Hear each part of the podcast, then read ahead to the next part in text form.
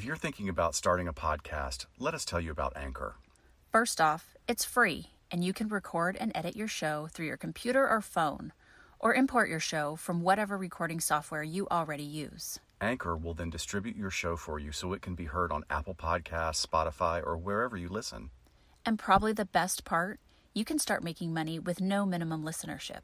It's everything you need to start a podcast from start to finish in one place, and it was a super easy switch for us. Download the free Anchor app or go to anchor.fm to get started. That's anchor.fm.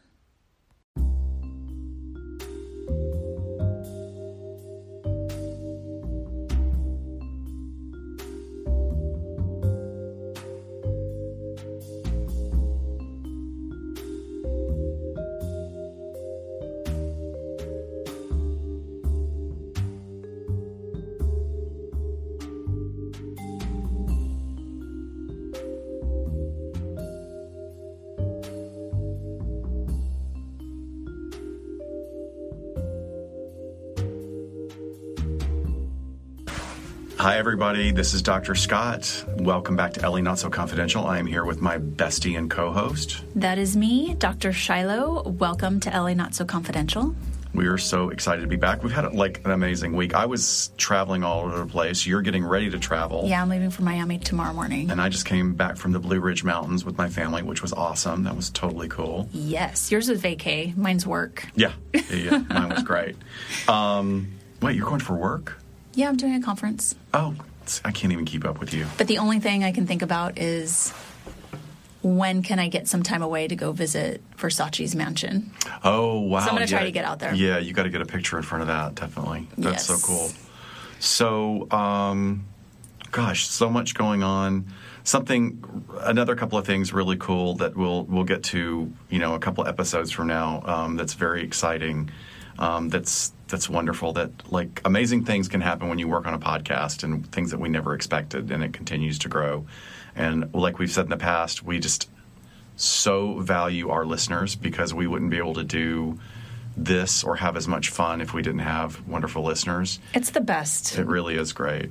Just the um, the ways in which we engage with different stories and the things that we're all interested in. You know, that's bringing us together in the first place. Yeah. But um, I love kind of the back and forth when we're just putting out an article or something interesting. Yeah.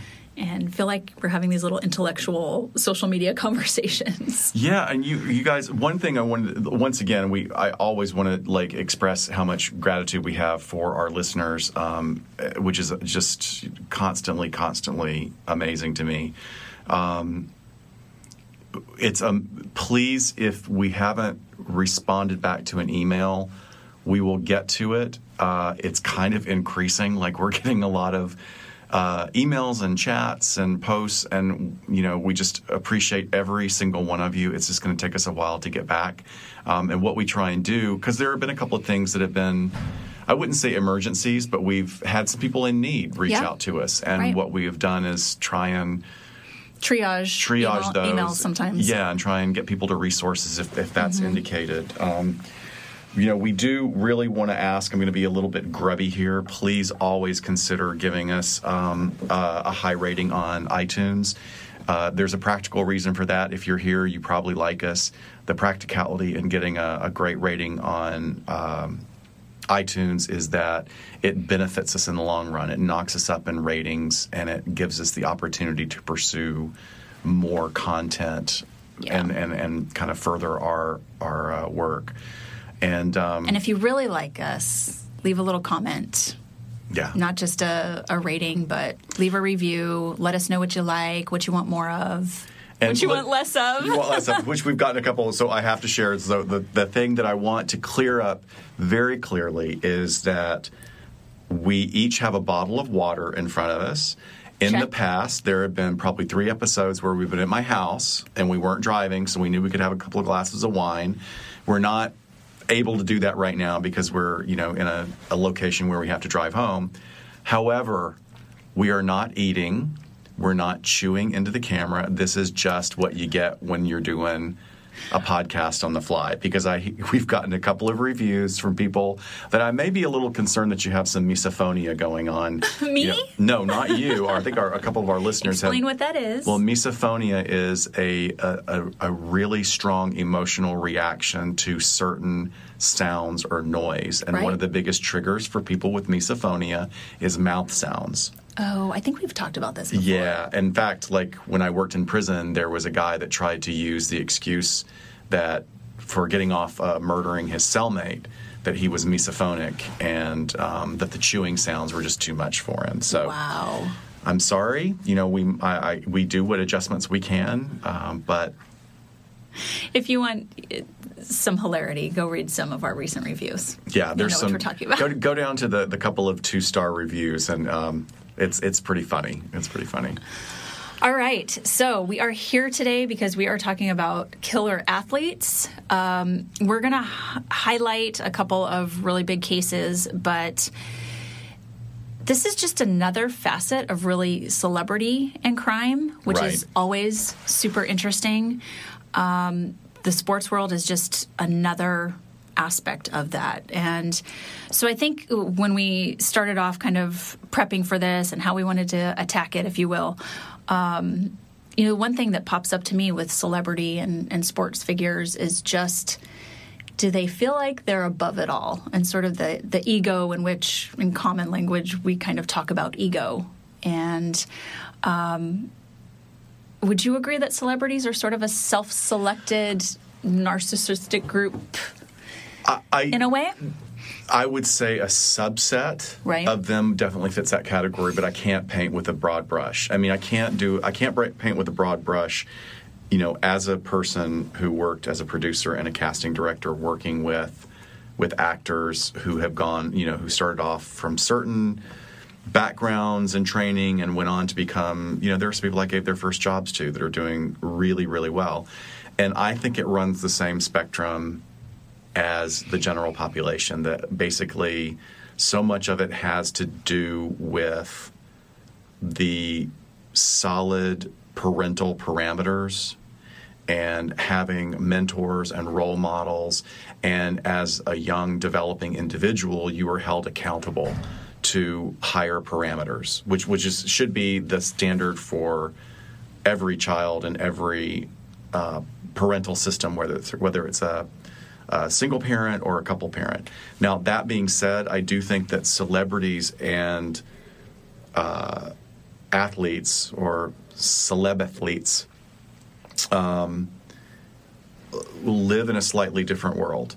One of the things that happens in many of the big paying pro sports, like eh, just to use like, mainly the basketball and football, is that many of these young men are are egged on. They show athletic talent and prowess, and what happens is that that is pursued and pushed by maybe coaches and parents and peers to the detriment of developing other skills in their Sure. lives. And I'm not going to paint a broad brush because sometimes I'll hear people, some of the the athletes talk, and I'm like, "Damn, that that is an insightful, really deep comment, and that's based on."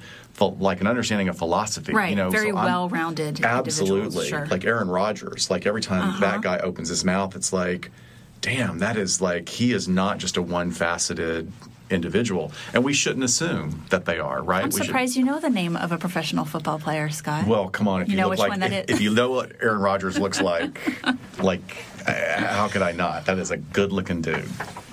Are you a fan of any sports like have you Uh, ever followed or like had one that Not really. was I mean, something you're into if I was going to follow anything, I would follow hockey. Like the few, Okay. the few live hockey games I've gone to have been absolutely exciting. hockey in person is so much because fun. you're right there. It's not like being on a football field in a huge True. you know stadium or anything. True. But anyway, just to, to take it back to you know to round out that discussion is I think that anytime an individual is in a rarefied situation, you live in an echo chamber, much like we talk about delusions or um, people that are you know integrated fully into belief systems as you you kind of self-select. And you know one of the, one of the things that will happen with like especially in the music industry today more so than ever before is surrounding yourself with this crazy entourage and a bunch of yes people that Mm-hmm. Right. there's no one there to say no to you and i think that that is really unhealthy because it, you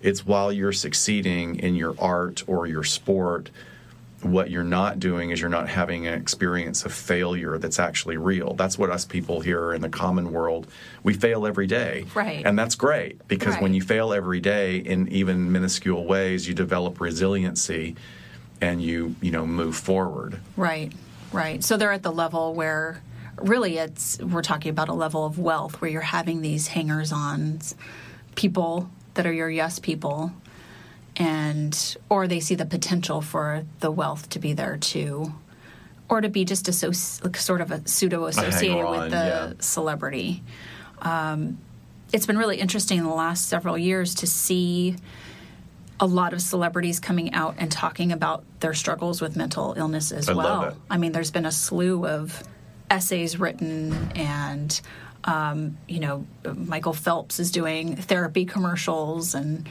things like that. But there, there is a huge stigma in athletics, and predominantly because of it being very male driven and not wanting to exude any weakness of there being a stigma of asking for help or if you can't handle your stuff that you're somehow less than in a field that you're supposed to be able to handle everything and be at the top of your game. Um, but yeah, there's there's just been a ton of ath- professional athletes opening up about their struggles with mental illness.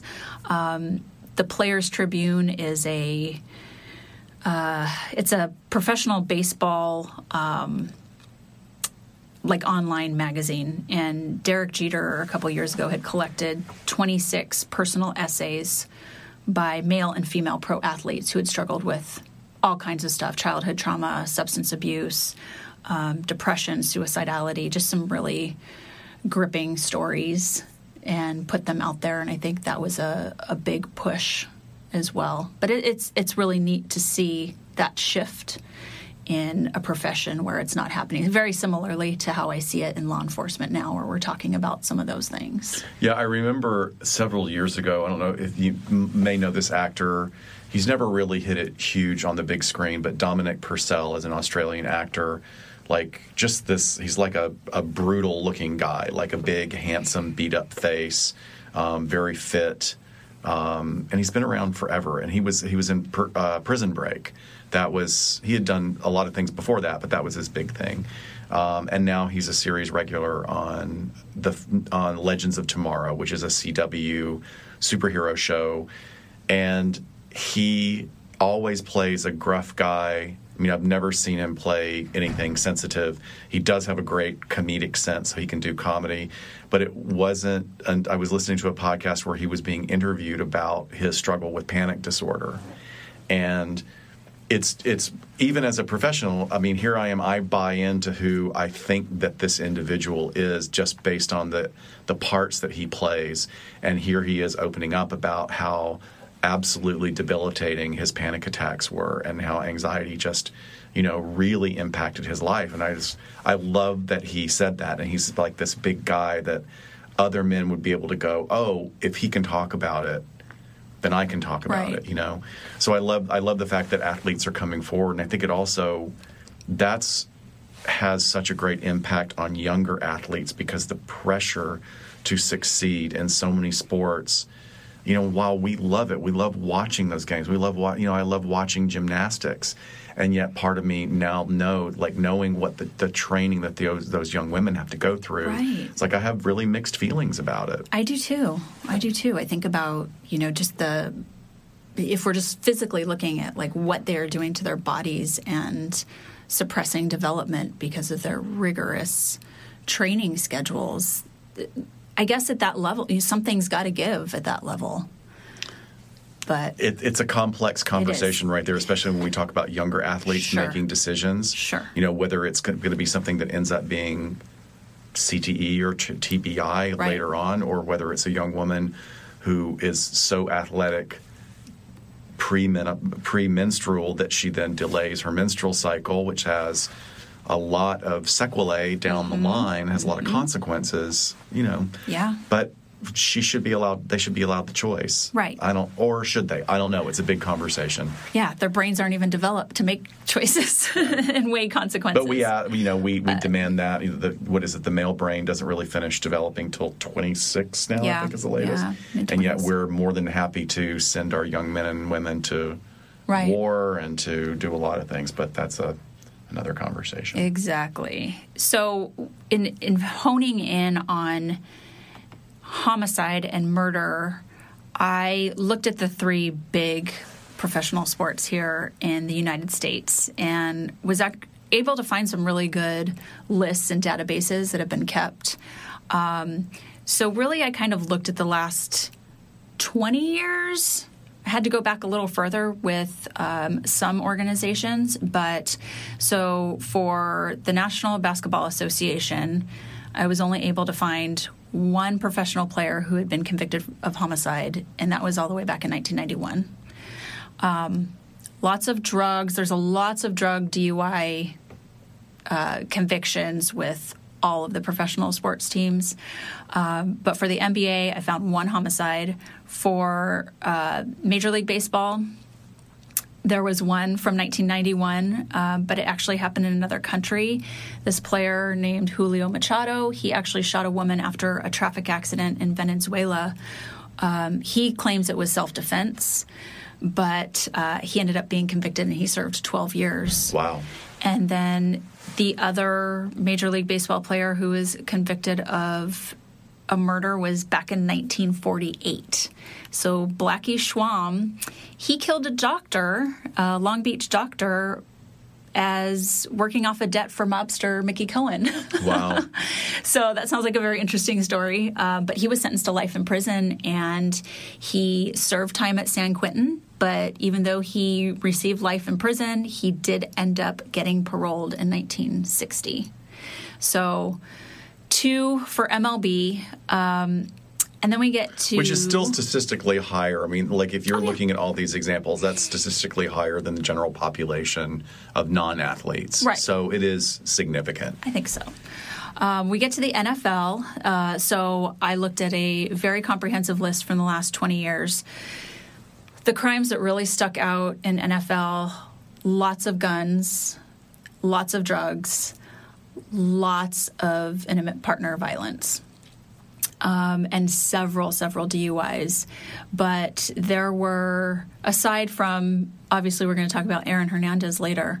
Aside from him, there were three pretty brutal murders, and they're in the last 20 years. So, year 2000, a lot of people might be familiar with Ray Lewis. He was accused of murder in the stabbing deaths of a couple of men outside of a club in Atlanta on the night of the Super Bowl. Wow. And he ended up, he, he, there was a big crowd, and he ended up pleading all the way down to obstruction of justice and got one year of probation. What the hell? Um, he went on to win the Super Bowl and MVP the following season. That crime still remains unsolved. So I, you know, I don't think necessarily that he was the perpetrator in the stabbing, but obviously was there when it happened and was kind of rounded up and initially accused. Um, in 2001, Jeremiah Parker, he was accused of child abuse in the case of his girlfriend's four year old son, and this happened in Haledon, New Jersey. And essentially, the boy ended up going unconscious after being shaken by him. The mother was also accused, and he was convicted of endangering a child. He was acquitted of manslaughter because I think they determined they couldn't determine necessarily if it was him or her, but he was sentenced to 10 years in prison. So that falls more under child abuse, um, death. But I think this, or the really the most tragic of these three is in 2012 when Jovan Belcher of the Kansas City Chiefs he fatally shot his 22 year old girlfriend Cassandra Perkins 10 times in front of his own mother, mm. who was there essentially watching their child. Um, he flees the scene. He takes off, drives to the Kansas City Chiefs team facility and steps out of the car with a gun pointed to his head. And he's met by Chiefs general manager Scott Pioli. Belcher tells him that he murdered his girlfriend, thanks him, and basically says, Will you take care of my daughter? And he's joined by Chiefs owner Clark Hunt comes out, um, and they're they're negotiating with him to drop the gun right there and then the you can hear the sirens the sirens are getting closer and basically he kneels down by the car makes a sign of a cross and shoots himself in the head Wow. so very tragic. There there were three others, but they were vehicular manslaughters as results of DUIs. Um, but just some really sad, tragic cases in the NFL. Yeah, I mean, I, one of the thing I, one thing that really requires some exposition or at least note in this conversation is, you know, while this is controversial, and I have. I have some I have some controversial opinions about this controversy, but look, in the NFL, especially today, you know, I, I'm not an expert on football positions. I know very little bit about it, but I know that that linebackers have the heavy lifting. If they if they were in the gaming system, there are tanks, right? They're so they have to be big. They have to be very big. And let me tell you, no man naturally reaches that weight. And look, we we we are all anybody who watches football or supports this, and I'm not judging you, but we have to understand that we are all complicit in that. We Sure. we are part of the system that requires these games become ever more exciting. So now we have, as opposed to 180 pound guys 100 years ago playing football, we've got 300 pound guys rushing into each other with this unbelievable amount of force and because because they've been enhanced by the use of steroids and the best doctors in in the land you know making sure their livers are clean Sure. and giving them the right supplements and the right food but the steroids are doing the heavy lifting and the steroids have an impact in the male physiology regarding impulsivity anger irritability I'm not opposed to them. I think that we should take a European view. Like the European, you just you, in many European countries you can buy them over the counter. They also have a lot less abuse because it's just sort of understood in the community. Here we don't. I don't know, and I'm not. I don't know what the right thing is, but I do know that if we're pumping these athletes up to these unbelievable weights and then they're engaging in these crashing you know, traumatic brain injury or mm-hmm. CTE instigating injuries, you know, Right. it's we're going to see some impulsive behaviors and crimes as a result. A big result in all of those areas cognitive, emotional, Absolutely. behavioral. Right. Emotional lability, emotional instability, um, but the impulsivity too. All that, you know, I'm kind of motioning to the front of my head now, but like that injury to the prefrontal cortex and the place that we have executive functioning that allows us to take a step back from our impulses and like take a breath and think about something before we act. Problem solve Problem solve is one of the first things that goes in those Right. injuries. Right. Before we get into our two big cases, did you have anything else historical or sort of overview you want to? I did. I mean, about? like it, rather than end with them, I want I do want to talk about a couple of I think fascinating cases. One of them, bear with me, just have my former life as a performer um, and my advanced age. Um, there was a a singer, dancer, actress. Uh, she's still alive, but she was really big in the 60s and 70s, named Joey Heatherton. Willowy, unbelievably sexy blonde, really gifted dancer. Um, and she was on the variety shows. She never really hit it big in movies or anything, although there were a couple of things. Her father was a performer um, who was very well known, but she married Lance Rentzel, and Lance Rentzel was uh, was a very very famous uh, football player. Um, and it, on his way up, and he was like the all-American blonde god. I mean, just this really handsome man, and he was caught twice in a car masturbating in full view of children. And it wasn't that he was masturbating and trying to hide it, he was purposely seeking out young girls around the age of nine to expose himself to while he masturbated. And it ruined his career, you know, rightfully so As it will do. Um, but it was it was really rough. Um, he tried as far as I know we're going to get into more about defenses. Like one of the defenses they used, and this is like you know in what 1970, the defense they tried to use in the uh, the uh, trials was that he was overwhelmed with anxiety and depression after seeing two movies, one for each event. So the first event that he of exposure was after reading the book 1984 that was so devastating to him that he just had to go whack off in front of a kid. Right. And then the second incident was after the movie, watching the movie 2001: A Space Odyssey. so I, I mean, like, Movies named after years or books named after years. I did not make that connection. Okay, that's interesting. He has a very specific trigger really okay. to wow. masturbating in public. Wow. Okay. 1917. He should really not go see that movie. No, He's 70 should years not. old Oh now. my he shouldn't go see it. But um, Wow, what and, and a horrific crime that we think of another worst of the worst, a s- sex crime involving children. Exactly, and I mean, even though it's a non-contact offense, and you know there was there was a big lawsuit, um, you know it, it, it affected his career. And likely, it was with the L.A. Rams, and even after one of the events. Now, this is what's interesting about how our culture has changed. Is Lance went back to play for the LA Rams, and of course got completely reamed by the uh, by the audience. They were like uh, yelling "No Lance, no pants, Lance." Oh my Uh, they had tons of uh, nicknames for him, but that was the "No Pants, Lance." Um, I thought it was really interesting. I do want to read something that was fascinating about how the psychologist looked at it at that time. So I'm going to read the Ooh, quote. yeah.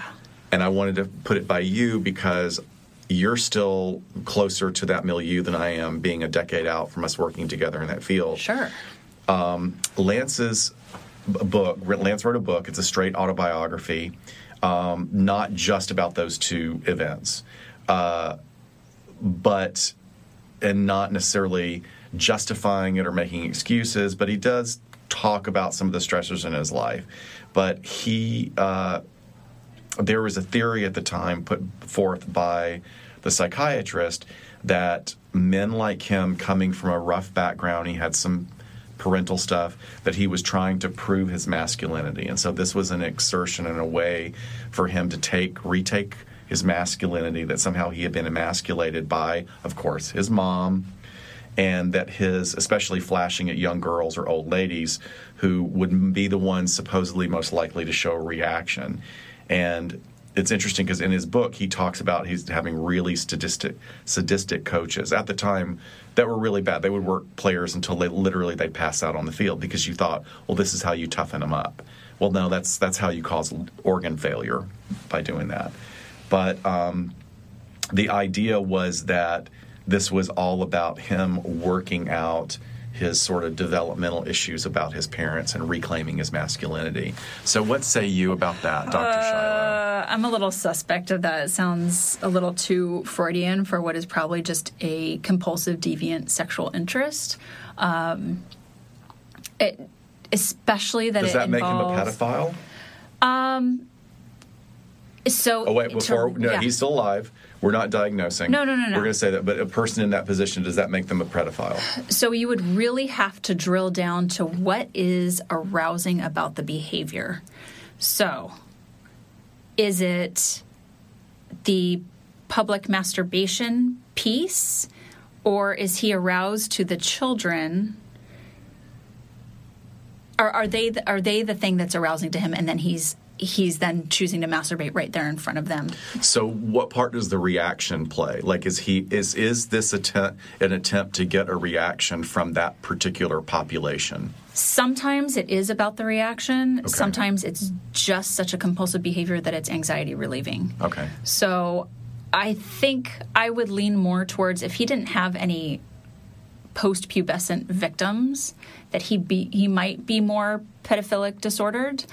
Um, that would be really interesting. I just don't think there's enough information to say they might be.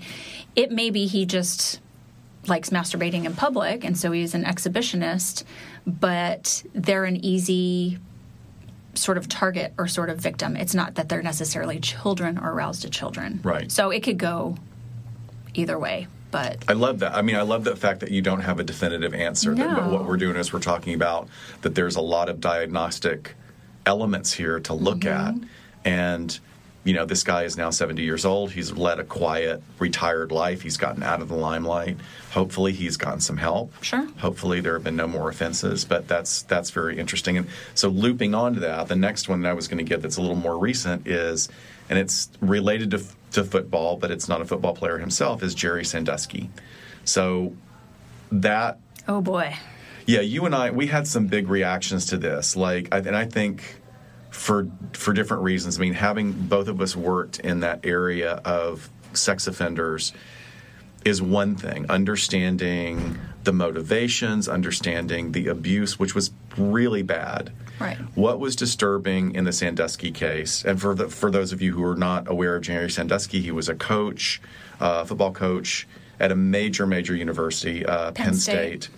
He was the defensive coordinator, and he had was well known by one portion of the population as being like this amazing father granddad figure to all of these poor foster boys Red flag. Red yeah, flag. big red flag right there. And what was happening actually was that he was not just molesting them; it was full on sexual acts. Sure. Um, on a consistent, chronic basis, a number of them. I mean, just numbers and numbers of counts. So that in itself is horrible. The bigger context of horror for me that relates to sports as a whole is how there was a cover up. Right. And everybody knew about it. Right. Everybody knew about it. In fact, coaches, like there are coaches that were in the trial process that I easily diagnosed as being traumatized. Like there was a redheaded guy, I can't remember what his name was, but I remember him being interviewed and being on the court, the tapes of him being on the stand, and he was having trauma responses mm-hmm. because he was in the position of not being able to do anything. He went and reported it. Right. Is he the one that walked in on it in the shower? Yes. Yeah. Yes, and was so horrified. Right. But then here you are, you're witnessing this horrific act, and his career, you know, he has Mm-hmm. responsibilities, he has a job, he's told, shut up, ignore it, whatever. A lot like something else, another one of our elected officials right now, who is going to go down big time when all that comes out about his former coaching days. But to me, that was the bigger thing is the cover up. Right. That the, the the money that the organization produces is more important than any victim, Right, which leads back to and your- or these players that are being, you know, that have. Uh, are being injured over and over again and suffering greatly because they're part of a machine. Because they're part of a machine. They're fodder for a machine. Right. And the the it, it's more about the university that's making money or the NFL or you know making just Sure. unbelievable amounts of money. crazy, crazy Yeah. money. So those were the two that I found really interesting. I mean, there's there's more when we go just even beyond homicide.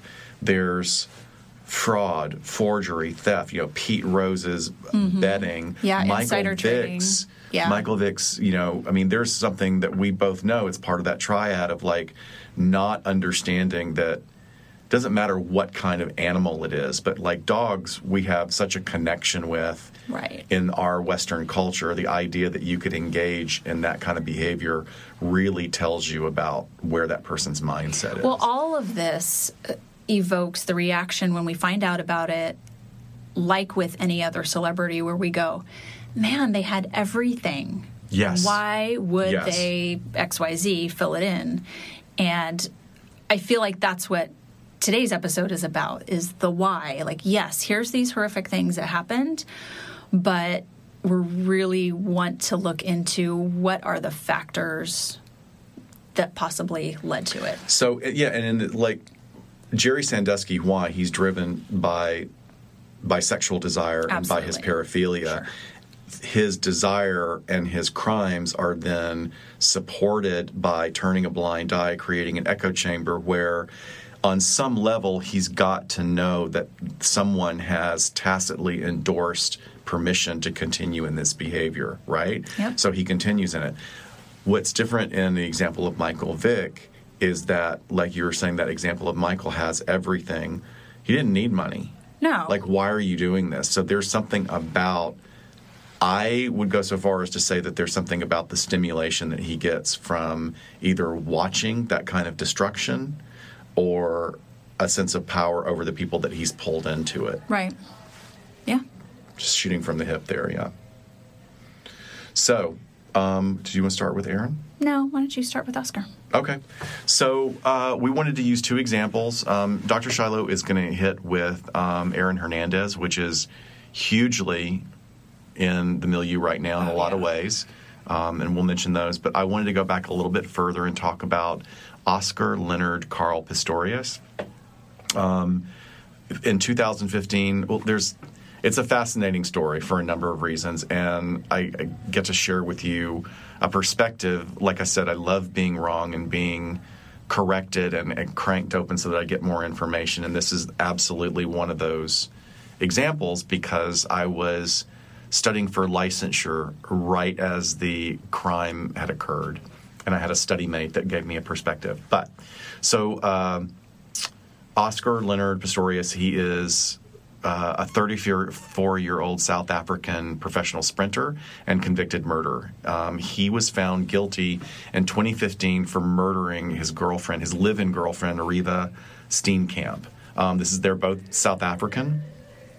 The fascinating thing about Oscar Pistorius' backstory is that he was born with a congenital absence of a fibula in both of his legs. It's a condition called fibular hemimelia, and it means that basically there's a deformation in the lower part of the leg so that certain bones just are not not included in the package when the baby comes out. And it's not able to be corrected by creating other uh, appendages or you know moving bone from bone, especially in, a, in an infant. So um, as he was hitting toddlerhood, I mean, right between you know uh, toddler and uh, infancy and toddler, it was advised to his parents that his legs should be amputated between like about halfway down the shin um, below the knee and then be fitted with prosthetics. And because of having the full thigh and the full knee and a good part of the fibula, that he would be able to have um, really great mobility. Well, nobody knew that basically he would go on to become like a, a really kind of amazing athlete. So even as a middle schooler or our, you know, the South African version of middle school, he was in a private boys' school. He immediately excelled in wrestling, um, all sorts of calisthenics, uh, rugby, water polo. Um, and it was even noticed that one of his coaches that was interviewed years later said that it wasn't until five months into working as a coach in the high school that he even realized that Oscar had prosthetics. Oh my God, what So this- drive! Seriously, I mean, you know, and supposedly had incredible. wonderful support. Oscar was very close to his mom. Um, he suffered an injury um, that injury to his knee that was really going to affect him playing rugby and some of these other sports. And one of the coaches said, "I really think you should concentrate on track." And then basically, where he was doing well before, he literally just exploded. And this guy was like a clearly a talented runner. And one of the consultation of coaches um, got together and realized that he would do better if he was given polycarbonate blades to run on. So um, after a couple of tries that did not work so well, he was given a couple of, uh, of blade um, prostheses that didn't really work well. He was given these cutting edge um, prosthetics that were uh, made here in America, and he learned to use them as an athlete so well that he immediately just shot through the ranks, not only in the Paralympics, but he also had a legal case because he wanted to compete in the in the abled, fully abled Olympics. Right. Um, and he did, and he But then there was some question: Does he have? an advantage. advantage. And there was a lot of controversy Right. about looking at, you know, okay, even if the measurements are exactly correct so that they're that blade is not longer that would give him a slight advantage is the spring coming from it going to give you know all these factors they looked at Sure. and ultimately they decided that it was not giving him an advantage he's just really an amazing athlete so he, I, I could go on and on and on, but we don't even have enough time to talk about ever all the it- awards. Wasn't his nickname Blade the Blade Runner? The Blade Runner, Right. yeah. Um, there was some controversy. He got a little pissy one time when there was a controversy about another parathlete who was using uh, blades as well, and he kind of threw almost like a Tonya Harding stink. Kind of complaining and demanded that that runner's blades be measured to make sure that he didn't have an advantage. You know, so on one hand, he's also a very nice looking man, you know, um, uh, very athletic, handsome, clean cut, and he has this beautiful model girlfriend. So, you know, on one side, there's this image of him sort of being this, you know, golden boy. And what they were hiding was that, you know, he had a temper and he would have like fits of anger and a lot of arguing with his girlfriend. He was charged at one time with discharging a weapon for having a weapon in where he wasn't supposed to. Uh, and then he there, one night while living with his girlfriend, he woke up, believed that there was an intruder in his home in the bathroom, pulled out his gun from the nightstand and shot four times. It was then discovered that it was his girlfriend Reeva Steenkamp in the bathroom. She was immediately uh, deceased from the four shots, and you know his excuse was that he woke up in an anxious mood and thought that there was an intruder, and the the trial system itself was was a circus. It was so interesting to yeah, watch from very here. interesting because there was charged with these charges and the charges were knocked down and then the judge was called to task because her reasoning was really almost comparable to what the judge said about the supposed um, oh, what's the one we were talking about the kid the um, entitled kid Oh, affluenza. the affluenza it was I think almost that's like going to be our next episode. we by should be. We should Yeah. we should dive deep on that one. so the the the outcry against the ruling um, came back and caused them to go back and add additional time to him, and he uh, was. You know, I'm always careful about how we judge people's presentation in court. We talk about it all We- the time right. here. But there was a big change. You know, he was very stone faced the first time. The second time, it was like almost like he had been coached to be dramatic Right. um, and and crying and sobbing. And then one of the um, the defenses that came up was that he had an anxiety disorder, and that the anxiety disorder was directly related to him sort of being impulsive and losing his ability to reason, and he was groggy and scared, so he grabbed the gun and shot it. Now. It's in, okay. So here's where the interesting twist comes in for me: is that Because it, it- before you go there, I know that from afar, our view was, yeah, right. Okay, it was an intruder. You know your girlfriend's spending the night there. She can get up and use the bathroom. What a great opportunity to say, you know, if you really wanted to shoot her, or if you did out of a fit of rage, to use an intruder theory that it was mistaken identity. Right, but if also if it was rage, then there would have been intent because he would have waited till she was in the bathroom. Right. He's lying in wait almost. yeah, right. yeah, for that opportunity. Exactly. So there, that's something that you can go down that pathway Mm-hmm. and examine. But I have a I have a really good friend here in LA who is a marriage and family therapist. She's fantastic, and she is from South Africa, and she was my study partner for licensure. And I remember during a study break, we were talking about this, and I was like, "Oh my God, this guy's so guilty." Right. And she goes, Well, wait. And I was like, Gilla, you got to be kidding me. She goes, No, wait, you need to understand about our culture. And I was like, Oh, wait. That's right. It's on the other side of the world. There's all True. sorts of different things. And the way she explained it to me was really compelling. And what we don't understand, like we see a lot of violence in the U.S., and we have some street violence, and we have gang violence, and we have intimate partner Loads violence of gun violence, lots of gun, way too much gun right? violence. Violence against women. However, the what Gilla explained to me is that there is a lot of political and racial unrest Still. in South Africa still, and that she said what you don't understand, and which I which she says what I wish they had explained in the news is the layout of the homes in South Africa. It is so dangerous after dark Each home is a compound. There is a tall, solid wall around each home.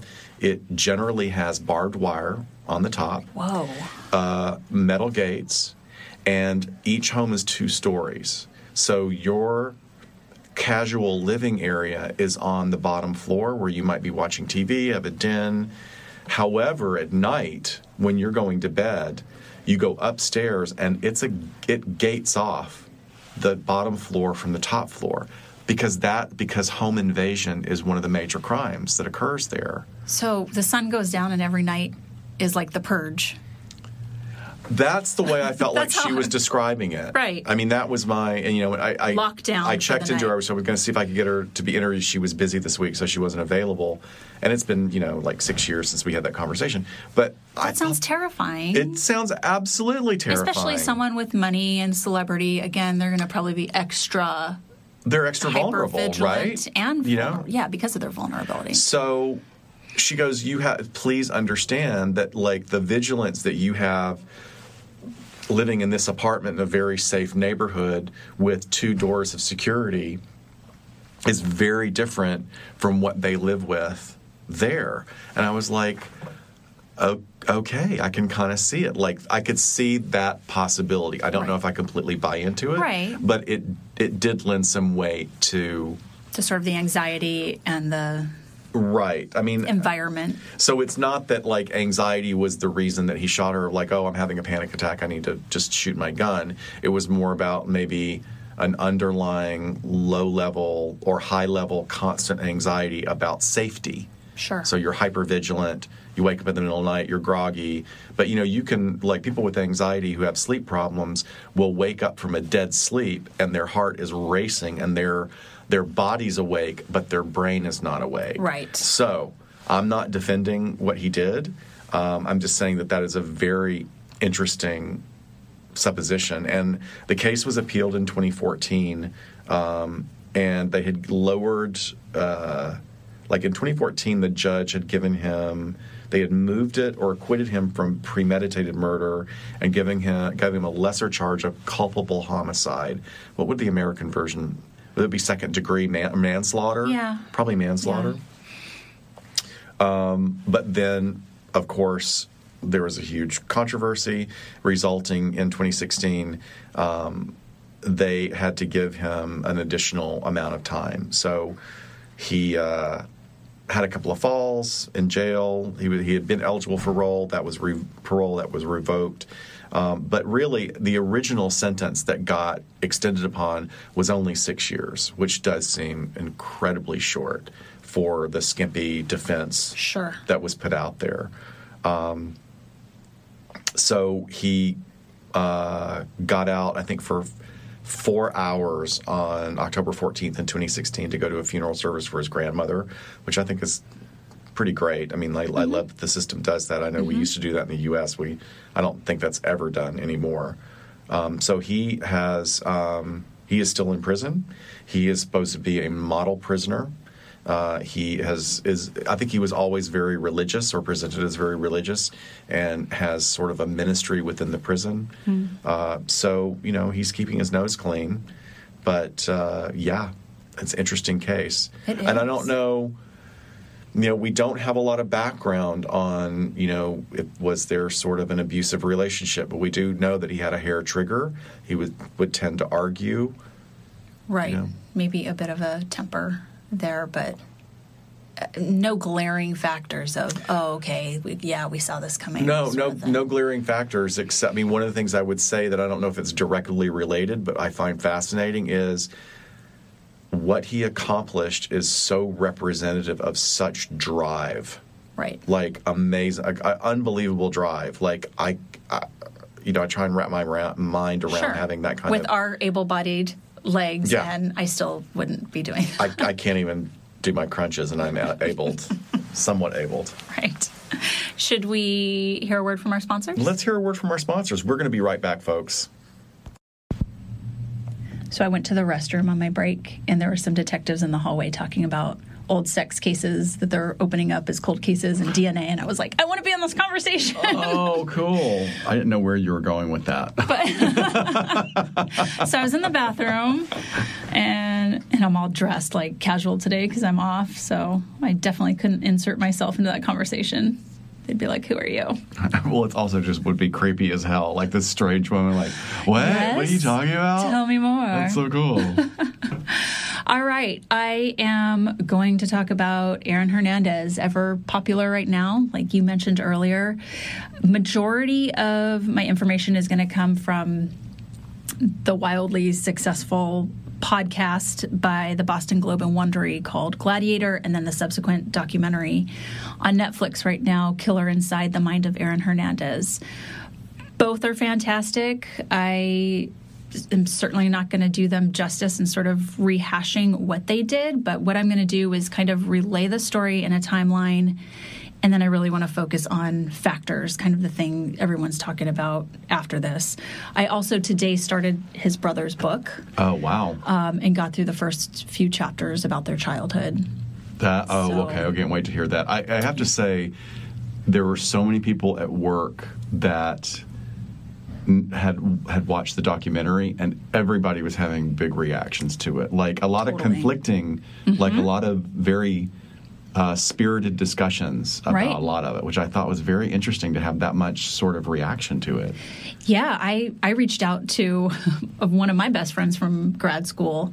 She came out here from Boston, hardcore Pats fan, like to the nth degree. And I texted her today and I said, Hey, as a fan, but also a forensic psychologist, she's like a leading forensic psychologist in New Hampshire now. How did you feel about all this when this went down? Because I I didn't pay any attention I to this, either. honestly. I I mean, either. I thought here's some dirtbag guy that made it to the NFL that, you know, whatever, had gang ties and got in trouble for this thing. And that's about as much attention to it I gave to it. And she she said, you know, it it sucks as a Patriots fan because he was so good, but he gave the team such a bad name, and there was this disgrace that sort of enveloped the whole community and the fandom. And but she's like, brain injury, not an excuse. He's clearly antisocial. Well, I So- mean, that's that's the thing that I'm, I'm so glad to have her perspective. Me too. I think that's fascinating because I, like you were saying, is I wasn't. I mean, I'm not a sports fan really, Right. And um, I remember coming into it at the trials. Not even. I mean, really, it was already at the trials because it was like otherwise it's just a couple of crimes, Right. which is horrible to minimize, you know, death.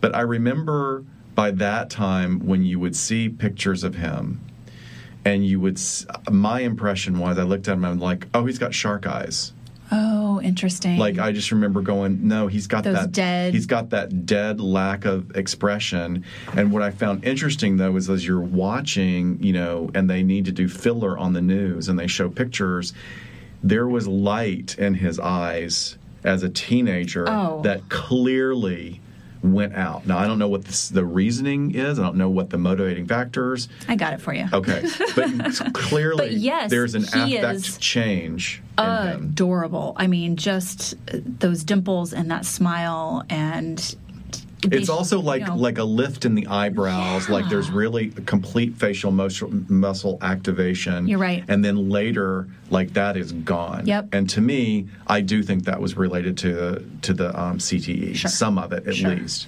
yeah this is this is a case where there are many many factors and it really was the perfect storm to lead to where he ended up and so who is Aaron Hernandez? In a in a very quick nutshell he was born into a football family in Bristol Connecticut. His father played at University of Connecticut and was just a a force in the town. I mean, they, his nickname was the King Wow. and um, he, he had a brother that was three years older than him, um, and both excelled in football. Aaron excelled in sport, other sports, basketball as well.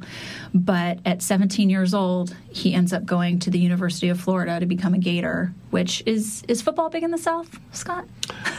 They, I, I occasionally hear about this thing between Alabama and Auburn. I, I think it may be a thing. Yeah, yeah. So it is. It is next to religion in the South. Football at the University of Florida, along is, with pageants. Well, ooh, killer pageants. Um, it, huge. Like at 17, he's just going to this massive football empire.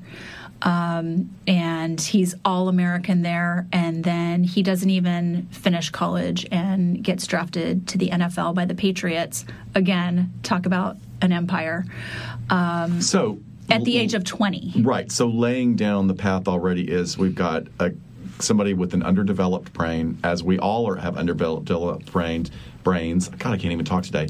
Being pushed into this like immediate celebrity, rocketing almost overnight. Although he had laid the groundwork. Oh yeah, he was a phenomenal athlete. He's a big guy.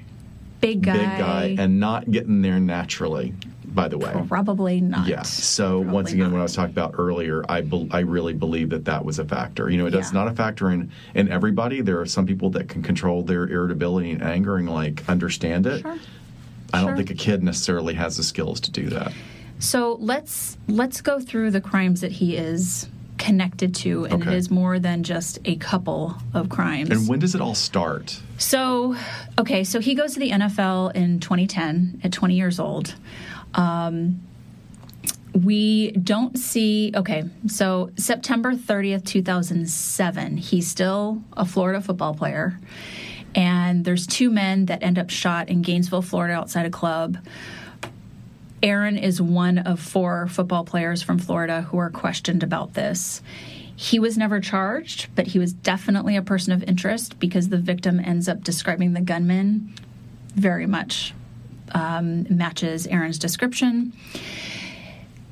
That witness then recants. So that ends up getting closed um, and well not closed but unsolved and they end up um, sort of the case goes cold because the witness doesn't want to talk anymore um, and it sort of ends there so that's 2007 fast forward to 2012 he's now in the nfl so july 16th 2012 two men daniel de Abreu and Safiro Furtado are killed in essentially a drive-by in boston's south end again outside a club.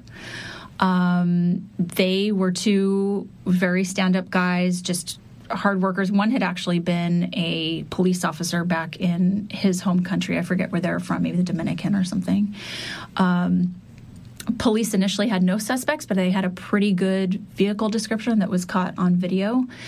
Um, and it turns out, as they're reviewing the video from the club that night, they go, "Oh, look, Aaron Hernandez was at this club same night." You know, kind of this like, "Oh, there's a celebrity." Wow. And there's there was sort of this joking of like, maybe Aaron did it, but you know, the detectives are doing their job, and they're Right. like, "No, just because he's there doesn't mean he did it." But interesting about a month after that murder, both of those men die. About a month after that murder, Aaron signs a $41 million contract with the Patriots. Damn. Right. About a little less than a year later, February 13th, 2013, Aaron flies his friend Alex Bradley down to Florida to go party. The next morning, Alex is found shot between the eyes. Ooh. He's alive. Oh my God. There is audio um, of the cop talking to him saying, Who shot you? And he literally has a bullet hole between his eyes, and he won't say who shot him. Meanwhile, Aaron took a flight back home. And uh, this guy refused to to talk. The detectives say, "All right, you can be a victim of shooting and you want and not talk. That's totally fine." And he ends up calling Aaron and says, "Nice job, you didn't kill me." And basically wants to take care of it himself. Doesn't tell the cops that Aaron shot him, but reaches out to Aaron and says, "I'm coming." This guy was like a hardcore criminal. oh, okay. Now you've crossed me. Oh, sort wow. Of thing. Okay. Turns out this Was he guy like, so? Um, what was his background like? Dr- drug Drug uh, drug sales and stuff like that, guns. He was with Aaron the night at the club that those two men were killed. So he was the he he was out partying with Aaron that night. So essentially, you can start to see he's the link between Aaron and these other murders, and now he's saying Aaron tried to kill him with this setup of taking him down to Florida and, and shooting him. So, a few months later, June 17th, 2013, the body of Odin Lloyd, who is a semi pro football player, is found in an industrial park very close to Hernandez's home. Um, they they were acquaintances. They were both actually in long term relationships with sisters. So Aaron's live in partner, who's the mom of his child, was the sister of this victim's girlfriend. They weren't married to the sisters, but they were in long term relationships with them. Um, and a couple weeks later, Aaron is, ends up being arrested for Mr. Lloyd's murder. So it's very eerie leading up to his murder when he is announced as a, a person of interest and the cops want to talk to him. There's actually news footage of them following him in his white SUV on the freeway. Mm-hmm and very OJ reminiscent. Wow. Um, there was no pursuit going on, but here the the media is sort of following in a helicopter overhead, and he drives to the stadium, which is reminiscent of the football player I talked about earlier. Um, goes inside, they basically shoo him away, and he goes back out and then goes to his house, and then he ends up getting arrested. But the the the information was out there. The press was kind of onto it that he was going to end up being arrested. How, I mean, I don't know if that's directly a, a, parallel to the other event that you talked about, but like that the stadium would be, represent some kind of safety or home or. Yeah, you know. I think so. I think it really seems like, and, and I know Aaron felt that he was particularly close with the owner of the Patriots to where there's sort of this pseudo father figure. Right um, and certainly a better father figure than sure than he had. And with with the other with um, the other person I talked about at the beginning of the episode, you know, talking about like take care of my daughter and things like this. So there is that that pseudo relationship there. Um, so the day after he's arrested for Odin Lloyd's murder, investigators from the double murder in 2012 in Boston start to go, oh, wait, he was arrested for a murder with a gun and he was seen at the club where this happened. Um, so they suggest that he might be connected to that and they're going to start investigating it. And then grand jury hearings start for that Boston case uh, soon after that. And he does end up getting indicted for that mur- those murders as well, while he's still waiting in jail for the trial to start for Mr. Lloyd's uh, murder. So while they're doing this, they end up doing a search warrant on his cousin's home because he spends a lot of time there. And guess what they find? In her garage is the SUV that was caught on video from the first one that's just been sitting there for a year. Wow. She's been hiding it out for him. So uh, going back to the murder with of Odin Lloyd, there is a shit ton of evidence. I mean, he was not very savvy at all. I mean, bullet casings, his own home surveillance footage of him coming home that night with two other people and holding the gun and just not not the smartest criminal. Right, right. You know, killing someone that you know and doing it very close to your right. home. All of that. Um, there's cell phone records. There's there's a ton. So, um, at some point while he's in prison awaiting trial for both of these, um, he is also then indicted on a charge related to the shooting of his friend that he took down to Florida. So his friend finally ends up coming forward because he ends up being a key witness for the two men that were this murdered. Already so complex. Yeah, yeah. There's there's a lot. It is very complex because of sort of the timeline, um, but essentially we're talking about you know several different shootings. I mean, if you include the one when he was still in college that he was questioned about, we're talking about four different shootings. Oh, okay. To. So he does end up going to trial for the murder of Odin Lloyd and is convicted on April 15th, 2015. He gets life in prison without parole. Um, so he does get indicted for the case against Alexander Bradley, and then he's waiting trial for the 2012 shooting. They end up finding a shank in his cell, so he gets moved to isolation at that point. Um, and then for his second trial, he retains noted Florida attorney Jose Baez, who represented Casey Anthony. Oh, wow. So I I'm sorry, I've said "oh wow" like five times now because it's like, "oh wow." Right, right. Um, so that seems to work out for him because he gets acquitted. Jose Baez once again works his magic and um, gets Aaron Hernandez off for the murder of the two men in Boston. And five days later, he's found dead in his cell. He was 27 years old at his death. So here we are with a case of a man who's involved in a lot of suspicious, connected, serious crimes, leaving a wake of victims behind. But we really get a peek with these documentaries and podcasts and book of what life was like for him and these factors. And and I think the one that's easy to look at is looking at the brain damage um, because it is it, it's pretty jarring when they do sort of sort of the postmortem examinations of his brain to see that as a 27 year old man it How looks much like damage there was? Yeah. it looks like a, a, a dementia patient far into their disease. Um, so the picture side by side of a healthy brain and a brain with CTE is just it, it, it's pretty jarring to see. But I think there's a lot more to that. Um, we'll come back to CTE in a second. One factor which we always see with people that we end up treating in the prison system, their social influences, right? And whoever they're hanging around with, if they are even not even easily susceptible, because we're all susceptible to influence from our peers. Absolutely.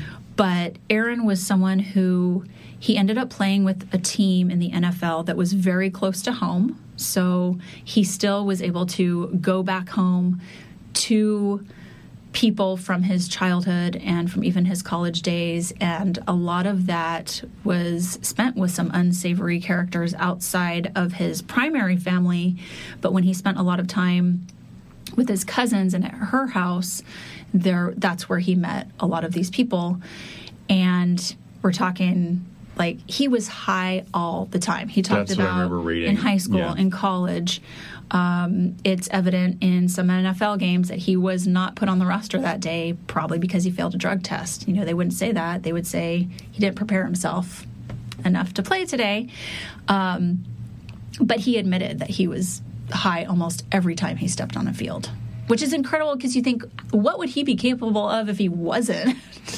Well, but then then again, I mean, going back to Oscar Pistorius and the idea of, of the impact of anxiety, you know, an addict at the point maybe they don't start out with what later becomes a comorbid issue.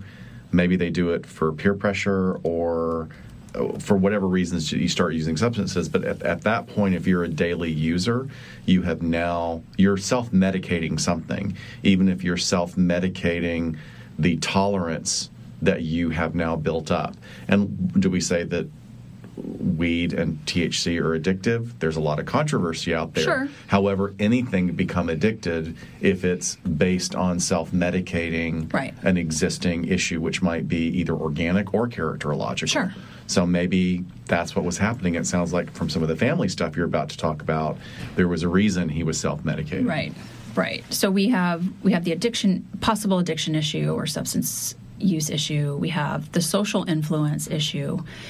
You also have a lot of family dynamics and slash abuse.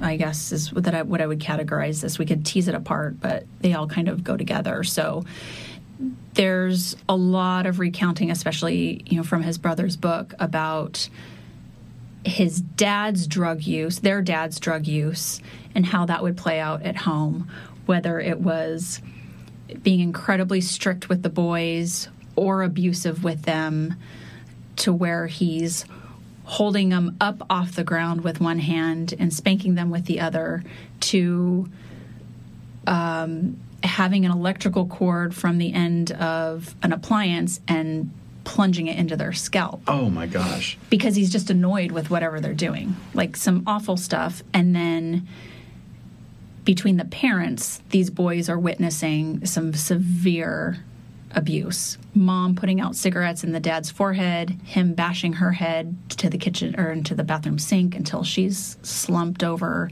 Just awful stuff. But then as they're starting to get older and perform at top of their game in high school in football, dad is incredibly loving and just I'm so proud of you. I could hold you guys forever. I never want this night to end when they have these amazing games together because they're playing on the same team. And so now it's all about pleasing dad and filling these really good moments and he the brother actually paints some really lovely cute family evenings sometimes you know them all watching movies together right or, but look but that the duality of what they're experiencing exactly is- and and it makes absolute talk about sense. anxiety provoking. Yeah, I mean, well, being in a position where you're afraid that mom and, or dad is going to revert back to what they were before, but mm-hmm. also the more thing that's insidious is to look at the fact that, you know, mom and dad didn't change intrinsically who they were just because their sons became successful and started exhibiting amounts of talent. They changed their behavior because they recognized a narcissistic extension developing and identified with the successes of their children. Absolutely. So, you know, we see it negatively in stage moms that, you know, are trying to live, or stage dads, they're trying to live vicariously through their children's successes and where does that leave the kids in, in a desperate need to keep that that self medication happening, Right. Getting mommy and daddy's the love, validation Yeah, Yeah. So you have this going on, and then when Aaron is 17, his dad goes in for hernia surgery and dies. So now you have this this point in their life where, that you were just explaining where father figure is now gone. His brother is already off to college, close by University of Connecticut, but his brother's off to college, and it's just him and mom, and dad dies. Not long after that, mom starts an affair with Aaron's cousin's husband and moves him into the home. wow. So his dad is dead. now you have someone else in the home, and your brother, best friend, is gone off to college. And th- there's a whole lot of other stuff going on. Um, but so once this happens, Aaron is very angry with his mother and starts spending time at the cousin's house. Uh, the cousin whom his mom is having an affair with her husband, the cousin's name is Tanya, and that's where a lot of the negative social influences are. She's letting him do all sorts of things. She's calling his mom and saying, basically, I'm his mom now. Um, Tanya's the one that ends up hiding the car. She's also um, it, while he's going through his trials, uh, accused of trying to get his accomplices from Odin Lloyd's murder out of state. Like she drives them out of state and buys them bus tickets. She's very, very loyal to Aaron. And this entire time while he's going through his trials, she's essentially dying of breast cancer. And she refuses to testify. She gets put in jail due to contempt. It's a very interesting relationship. I'd love to know more about that relationship. Um, their phone a lot of their phone calls are recorded and played in the documentaries and aaron's basically like you can't die because i'm nothing without you and here she is clearly dying from breast cancer. Um, so this this all speaks i think to, to hopelessness as well as is building when we talk about suicide being an outlet for someone. Um, we have that all of that layered all underneath that is the information that Aaron is struggling with his own sexual identity. And his high school quarterback is now, you know, out in all of this, um, the documentaries and the podcast talking about their sexual relationship that they had in high school that they kept hidden. Um, and so we start to look at the home what messages are being sent about what it means to be a man from his father. Um, the moment he has some sort of unmasculine um, mannerism, his dad's telling him not to act like a faggot. Right. You know, there's there's a lot of And it wasn't even something. What I understood in reading that background was it was not only the times that he might have engaged in something that did not fit the dad's expectations of masculinity, but it was just sort of the run of the mill way of of antagonizing or torturing his children. Sure. Like, don't talk like a faggot, don't Right. act like a faggot, don't walk like a faggot, don't stand there looking like a faggot. It was always kind of really compounding this this homophobic rhetoric that Right. in a young man, you know, always well not always, but most of the time, unfortunately, metastasizes as this internalized homophobia where, you know, you really just you you completely compartmentalize that side of yourself. And I'm I'm I'm happy that that we live in a time where that happens a lot less than it used to.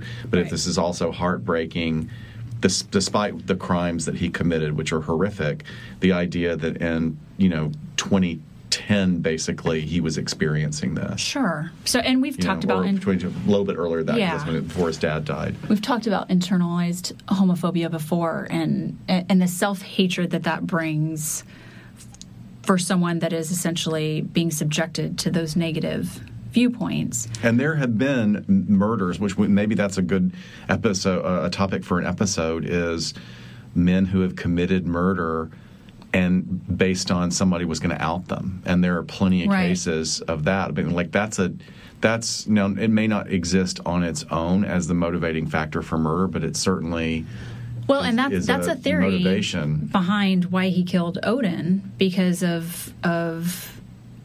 It, I never heard anything to really substantiate it, but the idea is, you know, he's dating essentially his sister-in-law, and that maybe this it, it the person that Aaron's in a relationship with, you know, kind of known as being the cover, where they're in a relationship since high school. She's kind of his high school sweetheart, and they have a child together.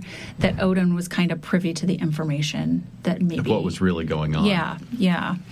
Um, so, you know, of course, this is all added just for anything that we've described and what he's going through.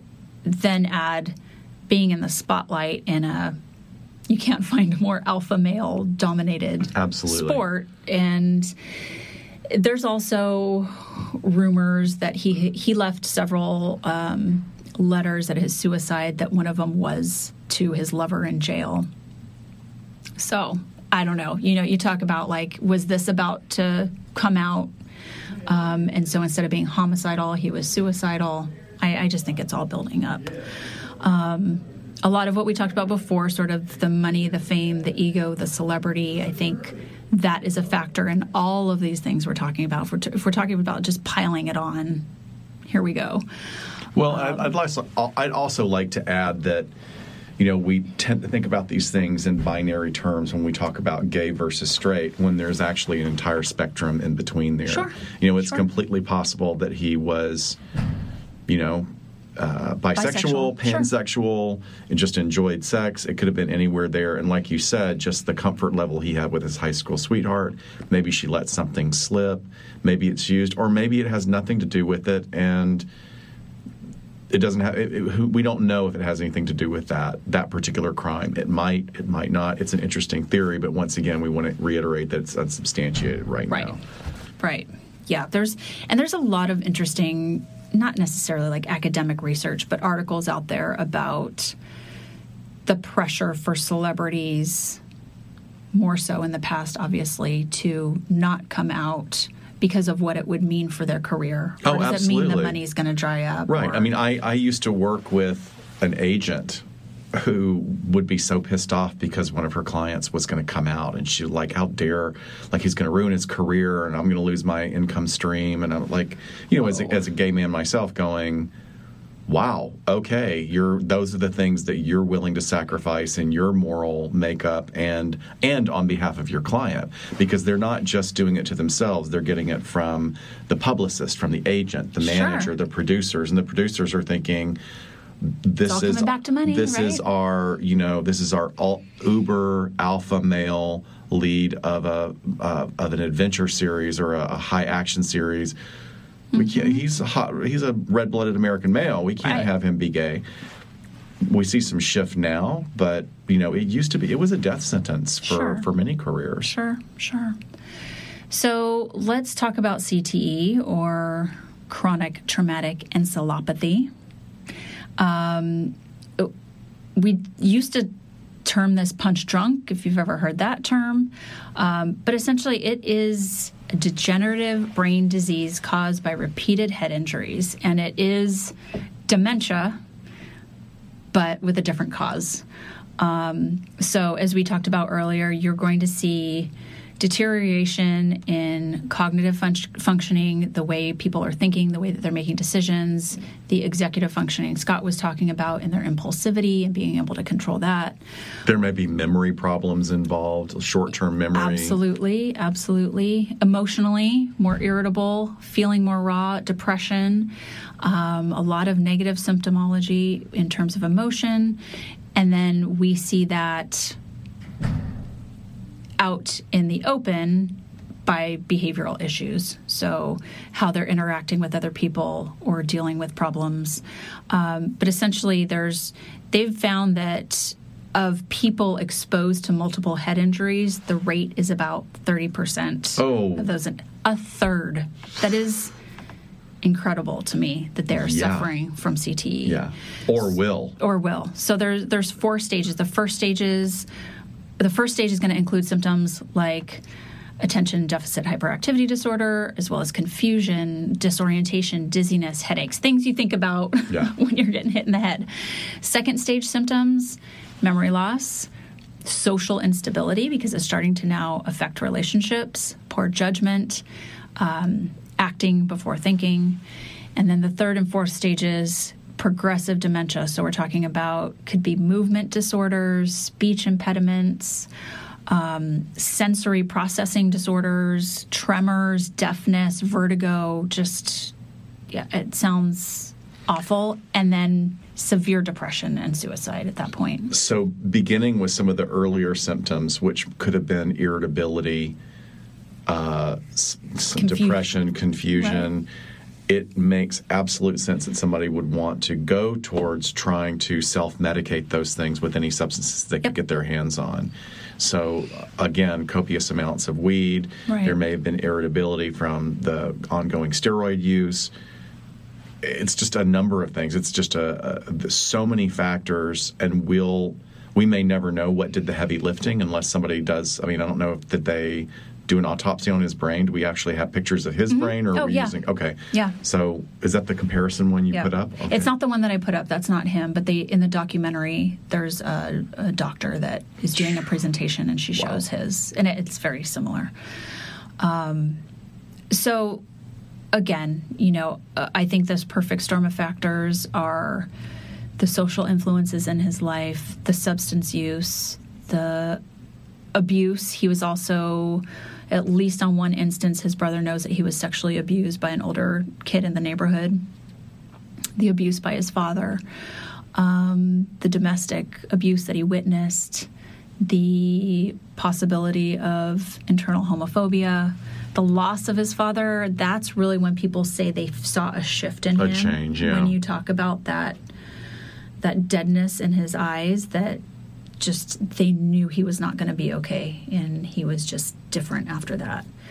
Um, and then head trauma absolutely i think it's it's a factor here um, but i think my friend is right. I mean there's clearly antisocial personality disorder markers that we can see. Um, there's even a, an incident where he when he was 17 and first went to florida where he punched a manager at a bar. Right. and um, you know that was taken care of by the attorneys and was dropped. But i mean he really clocked this guy. He ruptured the inside of his ear. And so we can even see before he's an adult some conduct disorder stuff. Yeah, I mean, I would, I would, you know, I don't want to necessarily disagree with your friend because she's, you know, right there in the middle of it. What I would offer is, is that remember we've talked about this in our episode about sociopathy or psychopathy. Is that you know you can be born with those genetic markers that set you up for that pathway, but you know, children witnessing trauma ongoing trauma and being socialized to violent norms and interactions between their parents Right. and criminality being if not promoted, then sort of tacit enabling of those behaviors, then that's how you create a sociopath. Sure. And you send them mixed messages. I mean, it's certainly how you create a, a really a spectrum of characterological disorders is by constantly sending your child mixed messages. Right. So that they think they understand how they're supposed to act in this situation, and then you take an electrical cord and jam it into their head. You know, that's a perfect example of how you can really re- Yeah. rewire someone's brain. Right, right, and exactly. So exactly. nature versus nurture in this, we won't know, but definitely the behaviors reflect somebody that was willing to engage in that.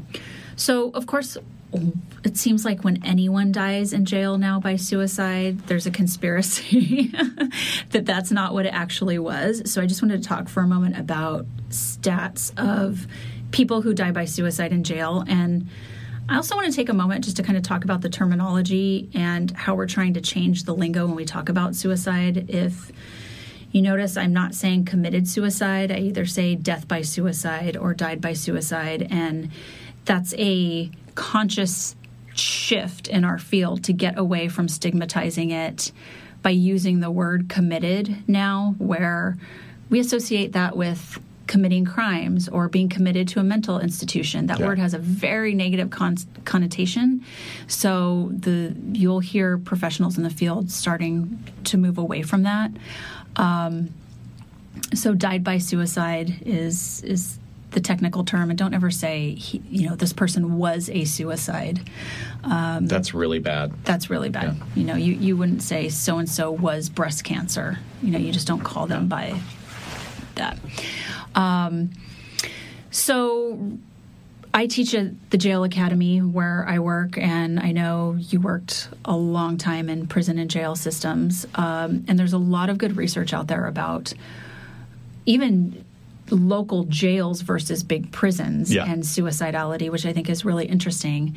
Um, so when he was very first arrested, very first arrested, when he was first arrested and taken to jail, um, they had him on suicide watch, which I think is great. It's a very responsible thing to do. The first 24 hours someone is in jail is very high risk factor for suicide. It's the shock of being incarcerated. It could be the shame of the situation setting in, you know, whatever they've been arrested for. Um, their stable their stable support system might start to decrease a little bit or they might start to think that it does. It's just it it's a very high rate of people that kill themselves within the first 24 hours. It's about i think 24% and then you if you look within the first week 50% of people who kill themselves in jail do it in that first week. So that the, the impact of being incarcerated in confinement is is real. Um, the rate of suicides in jail are about three times higher than in the general community. Um, 50% of the time, the individual is intoxicated when they do it. 23%, like I said, do it, or 23, 24% do it within the first 24 hours. Where do you think they do it most often? Within the jail facility. In the shower. It's actually in their cell. Oh, in their cell. So 80% of them do it in their own cell. That's why if someone is suicidal, you should never leave them alone because that is Right. just completely isolating and they have the time and the means to sort of put their plan together. Um, what do you think the top method is? Hanging. Yeah, 93% do it by hanging. Um, the top two causes of death in local jails are heart disease and suicide. And heart disease is the top killer for everyone. Yeah. But it, suicide is not the top killer for everyone. So obviously there's something unique about that situation. Um, so uh, aside from what we've already talked about was probably going on with him, he, he just got a life sentence. He has all these other factors that have led to how he has chosen to live his life. Um, social support, you know, he, he talks with his brother after his arrest and talking about like we're going down to the local high school to pick up your plaques because they're taking your name off of stuff. And you can just hear like the crestfallenness in his voice of like what? at first but then he laughs it off. Um, he's essentially just kind of being erased from history and Yeah, which probably didn't need to be communicated. I mean, I'm, i know his True. brother is probably hurting, but you know that's not necessarily the best thing that you communicate. Which is something that is, I mean, again, talking about, you know, on the other side, there's the individual who is incarcerated, and there's also the family members who completely don't understand this process either, No. and don't understand. They're being traumatized as well. They're being traumatized, and and you know everybody, and what information pile are they going to pull from to know how to best communicate? Right, right. So- And those with the most to lose, it, all of that funnels into hopelessness, which is the biggest risk factor for suicidal ideation, which you and I, working with pretrial clients, the more they had to lose, the more we were on high alert Right. um, because they they really feel like they cannot come back from that and look at everything that he lost. So, so just to wrap up, um, it, the NFL has implemented a total wellness program as of last year, which sounds great. Again, you need people to take advantage of it, and I think they're starting to fight the fight of of um, just battling the stigma of mental health. Um, but they added every NFL team has a licensed mental health professional that is at the facility, um, you know, a dozen hours a week, not only just kind of looking for people with problems, but there to kind of be there if someone wants to talk to them or provide training and wellness programs for them.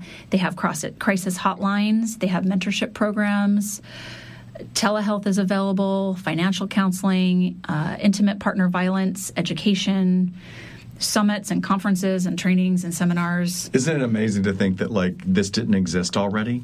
Well, and the NFL is one of the last to sort of hop on Yeah. board because, like, MLB has had domestic violence awareness programs that they all have to go to Yeah. mandatorily. Um, it, NFL is pushed back for a long time, but I think they're starting to see the writing on the wall. But good for them that they have this in place now. It's going to be up to people to start utilizing it.